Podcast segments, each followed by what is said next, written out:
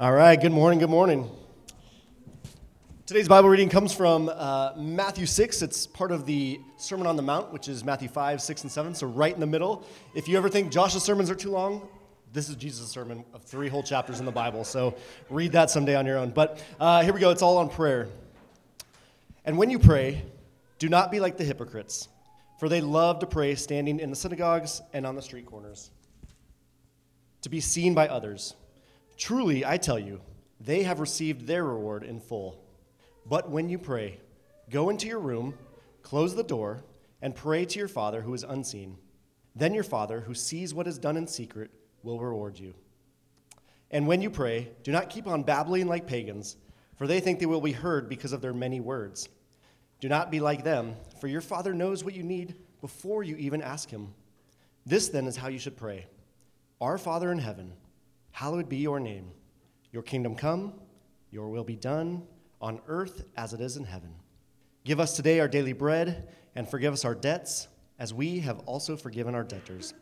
And lead us not into temptation, but deliver us from the evil one. For if you forgive other people when they sin against you, your heavenly Father will also forgive you. But if you do not forgive others their sins, your Father will not forgive your sins. This is God's word for today. Again, we're going to dive in, but before we do, let's pray. Heavenly Father, Lord, we give you thanks that we get to call you Father. Lord, that you are not just a distant God uh, who's doing his own thing, but you are a God of relationships. A God who wants a relationship with each and every one of us individually, but not for us as individuals, but for us as community. Lord, that we can move beyond our own selfish thoughts, our own selfish ways of living and learn to live in the family of God as your sons and your daughters. Lord, as we continue this Advent season, as we continue to reflect on what Jesus brought uh, in his incarnation, Lord, we pray that you speak to us. We say this all in your son's precious name. Amen. Again, we are in a series called And He Shall Be Called. And as we go up to Christmas Eve, we're looking at the, some of the Old Testament names, specifically from Isaiah, of who Jesus was. And when we get to Christmas Eve, we're going to actually look at all of the New Testament names of Jesus. But before we get to the, today's name and kind of what he brought and where he came from and why he did what he did, we have to back up a little bit. Again, last week I was supposed to give this first part of the message, and then uh, God said, No, you're going to stay home. And I said, Okay. Uh, and AJ did a great job, but backing up a little bit on names specifically. Uh, in America, names don't mean quite what they mean in most of the rest of the world and certainly throughout history, right? When we normally think about naming our children or naming our pets, as parents, we look down and we try to figure out okay, what names sound kind of cool, right? What, what names work with our last name? Right? What name is going to make sure that they don't get made fun of when they're in elementary school and kindergarten, right? We have all these questions. And so we've got books of names. A lot of us may have named our children after individuals in the Bible. Right? My, my parents named me after Joshua from the book of Joshua.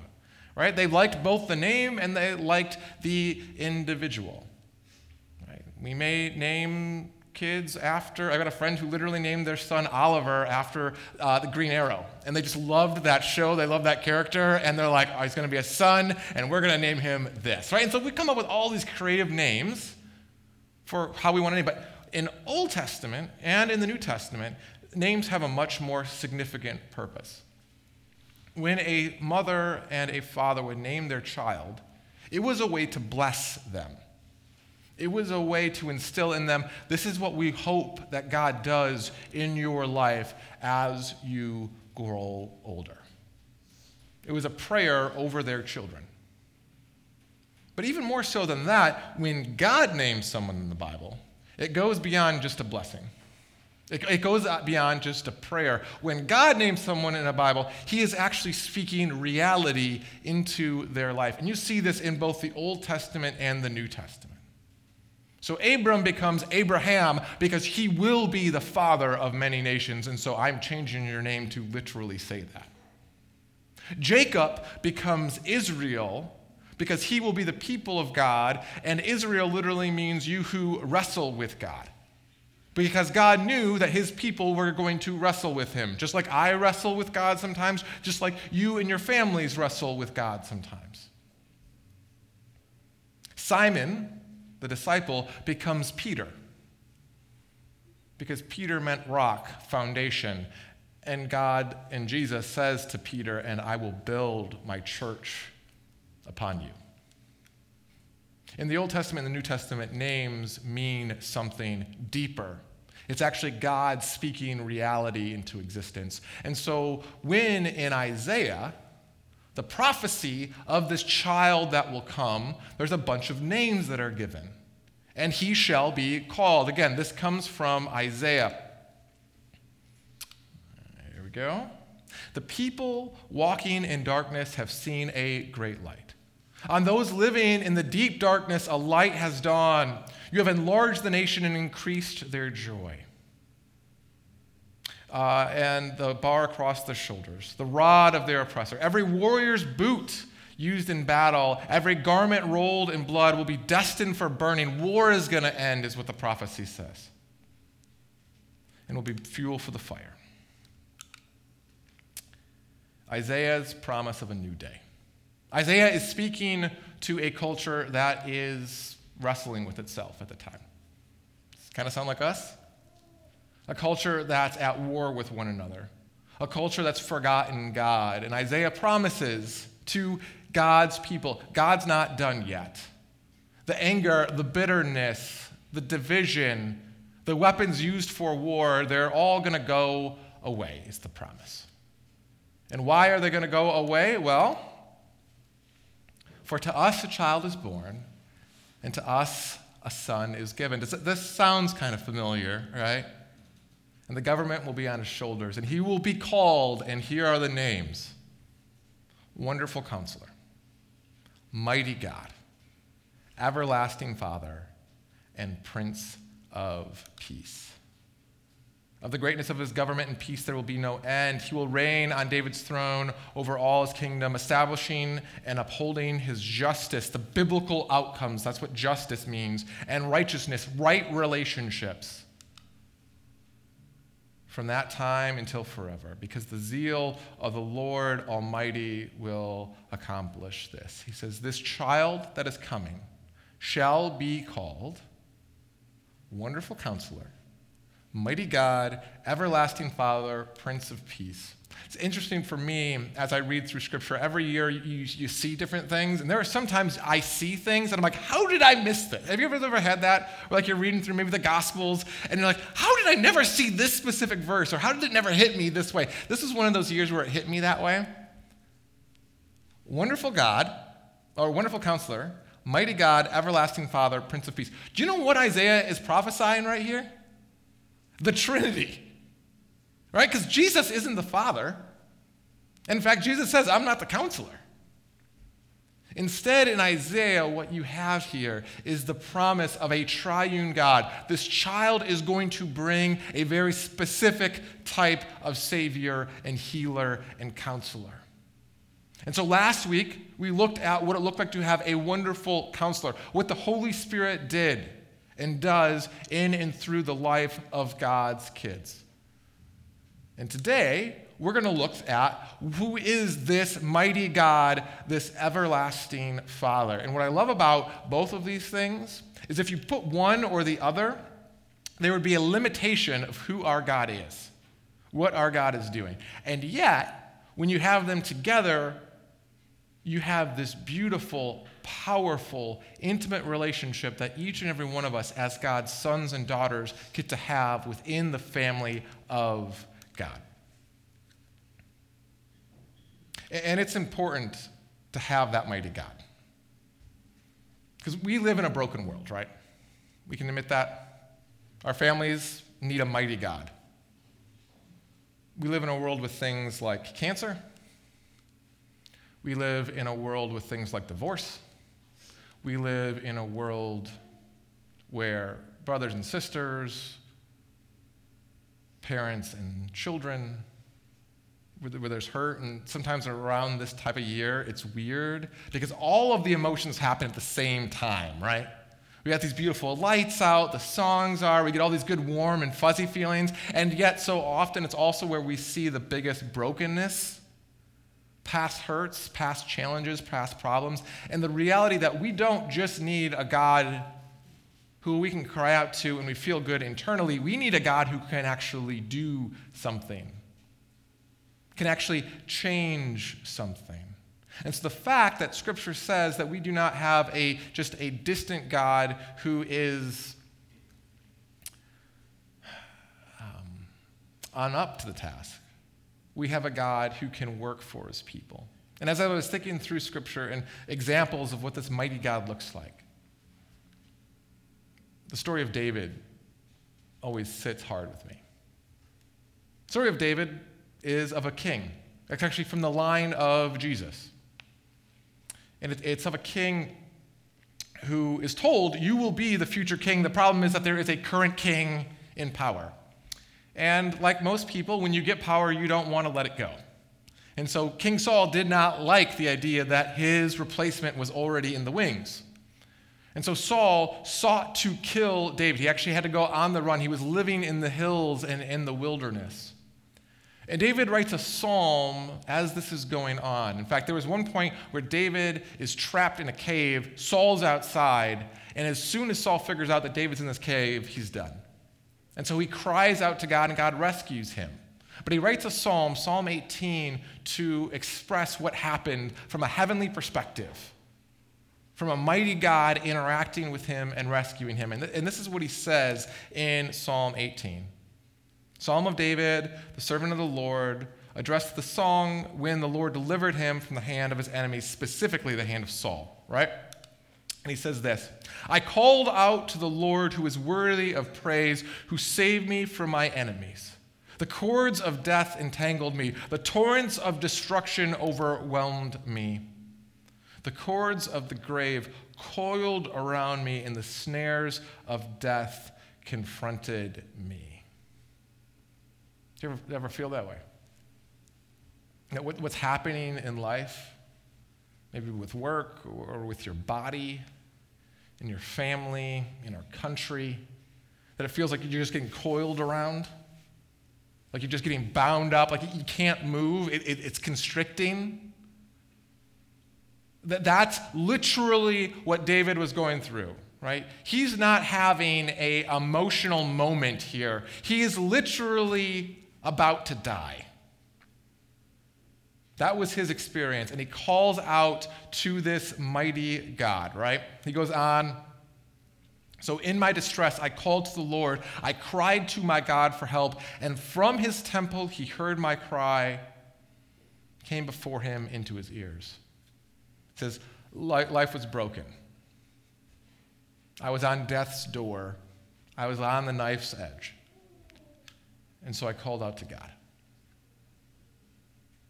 And if that was the end of the psalm, like cry out to God and hope for the best, that that's not a mighty God who cares about David.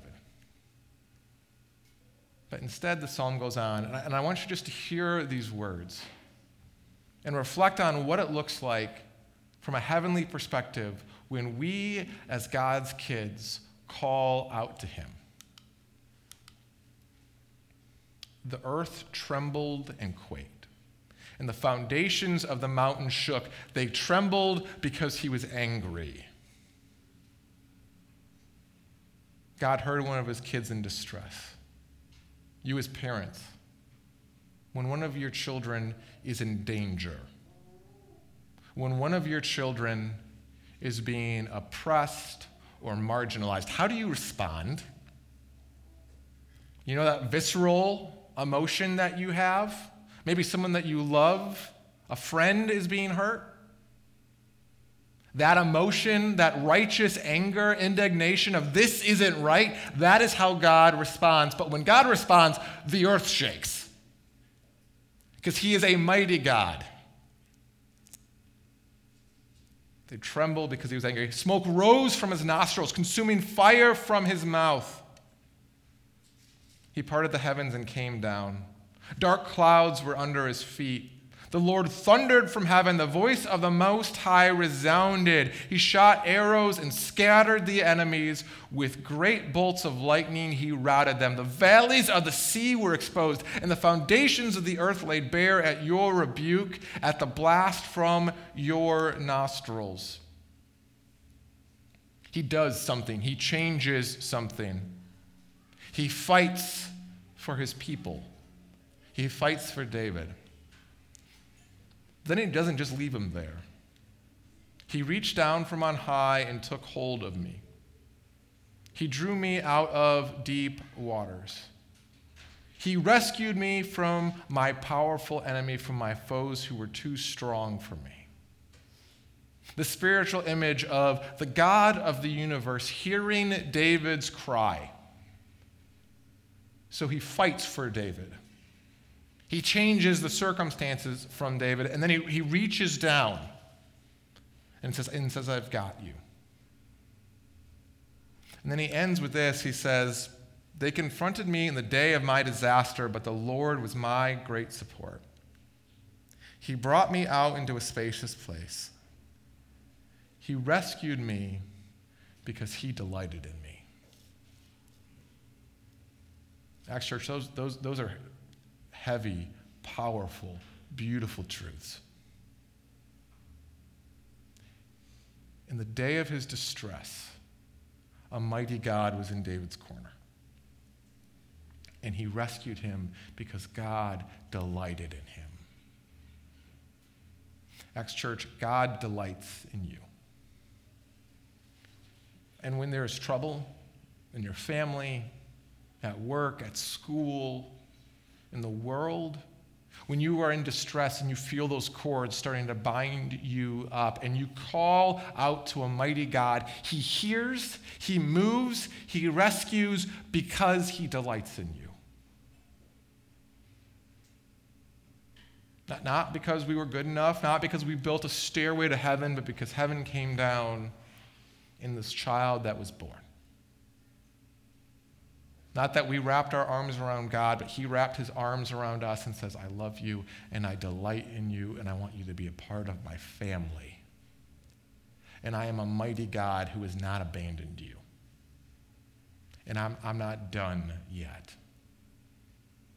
It is very good news that we have a mighty God.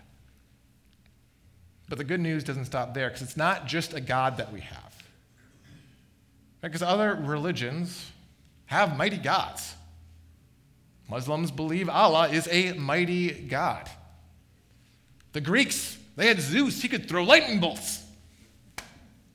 Right? But they were distant gods. We don't have a distant God. We don't just have a mighty God.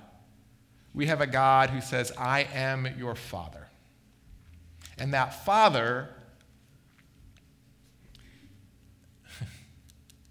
is someone who cares intimately about each and every one of us. That he wants, he wants to know how your day is. He wants to know what you're excited about. He wants to know what you're scared about. He wants to know your deepest dreams, your deepest fears. Not only do we have the 600 pound gorilla in our corner, we have a father in our corner cares about us. And that, that changes our dynamic with this God that we have. It changes how we can come before Him, that we don't have to come in fear and trembling, but we get to come in a relationship of trust and respect and love.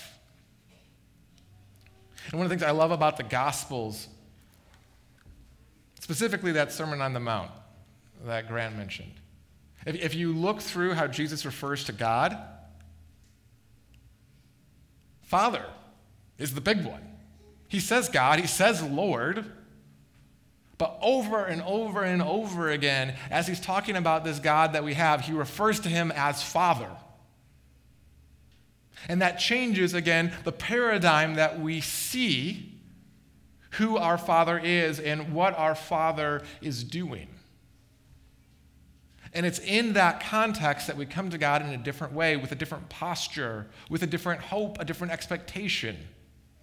So I just want to read through a couple of these little vignettes of how Jesus refers to our Father and what our response is to that, how we live in that, how it changes how we see others, how it changes how we see ourselves, how it changes how we relate to God.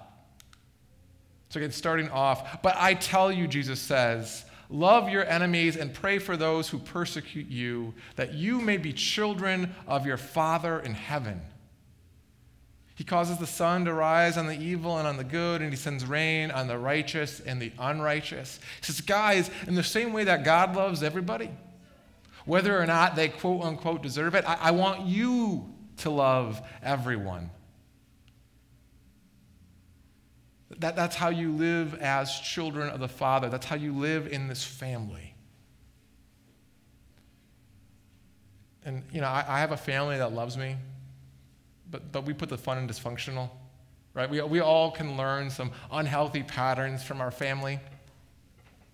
Jesus is setting a new rhythm for God's family.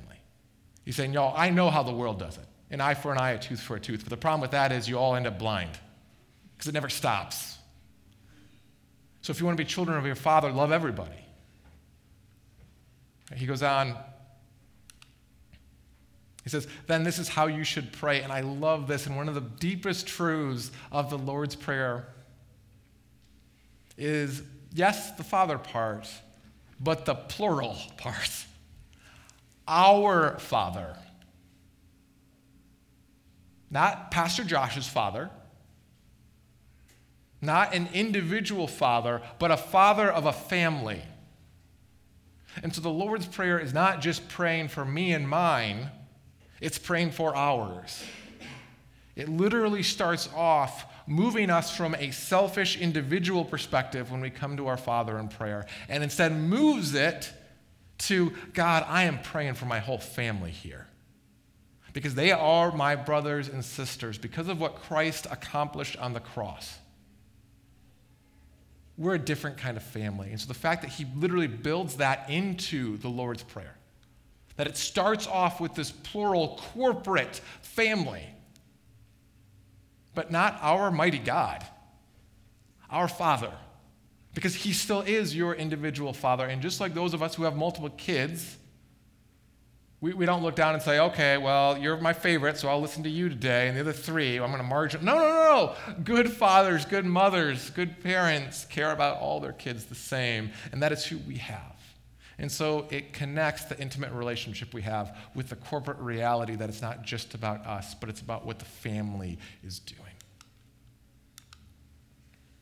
Therefore, I tell you, Jesus continues, do not worry about your life, what you will eat or drink, or your body, what you will wear. Is not life more than food, and your body more than clothes? Why? Look at the birds of the field. They don't sow or reap or stow in barns, and yet your heavenly Father feeds them. Are you not much more valuable than they? He talks about a father who provides. You know, all of us can get wrapped up at times in the concerns of the world the worries, the fears of, am I going to be provided for? Do we have enough? Are we stable? And Jesus points and he goes, There's a mighty God who's taking care of the creation. And that mighty God is your Father, and I trust and trust me, He cares more about you than He does about the birds. In another section of Scripture, He says, The very hairs on your head are numbered. He knows every moment of your life. And this Father is guiding and protecting and providing for you the promise of daily bread. Enough for today. But again, in the promise of daily bread, it's a plural. And give us today our daily bread. Not just me, not just my family, but your entire family of God. Our brothers and sisters, Father, provide for us and the promise that He will because He is a good Father. And then Jesus continues and he says, And which of you, if asked for bread, will give him a stone, or if a fish will give him a snake? If you then, who are evil, know how to give good gifts to your kids, how much more will your Father in heaven give good gifts to those who ask him? Again, we, we, we come from a world where even the best fathers aren't perfect. The good news is we have a Father who is, who promises to be there, who promises to care, who wants to hear what you want, wants you to bring those to Him, and wants to unveil what He has for you. and he shall be called Wonderful Counselor. We have a God who meets us in our emotional state. We have a God who meets us in the chaos. He shall be called a mighty God. We have a God who can actually change things. And we have a God who is an everlasting Father, who promises to be in relationship with us, but not just as individuals, as his whole family and the blessings and the promise of that. And that's why Christ came. That's why, again, we re enter the story of Christmas. And at the joy and at the comfort and the peace that comes with a God who, when he declares, This is my name, he is declaring reality in your life. He's declaring reality in. Ask y'all to pray with me. Heavenly Father, Lord, Heavenly Father, our Father. It is so easy to get wrapped up in the chaos of this world that we forget about the reality of who you are. Lord, and that, that those fears, those anxieties, that anger starts to swell up inside of us and it comes out weird and sideways in our relationships It comes out weird and sideways with what we do with our resources. It comes out weird and sideways with what text messages we send or what media we consume. Father, Lord, we forget that you are a God who is still working, a God who can change things, and so we trust in the things of this world that let us down. And Father, we forget that you want a relationship with us. that you want us to be in your family and learning the ways of our family. Lord, the way of love in, in spite of hate, the way of peace instead of chaos, the way of hope in spite of the lies of this world. Lord, so we confess our sin to you but we are bold to confess because you have called us your children. You have promised the forgiveness of sins, and then you send us out to live with you in the reality of who you are as a good God who loves his kids.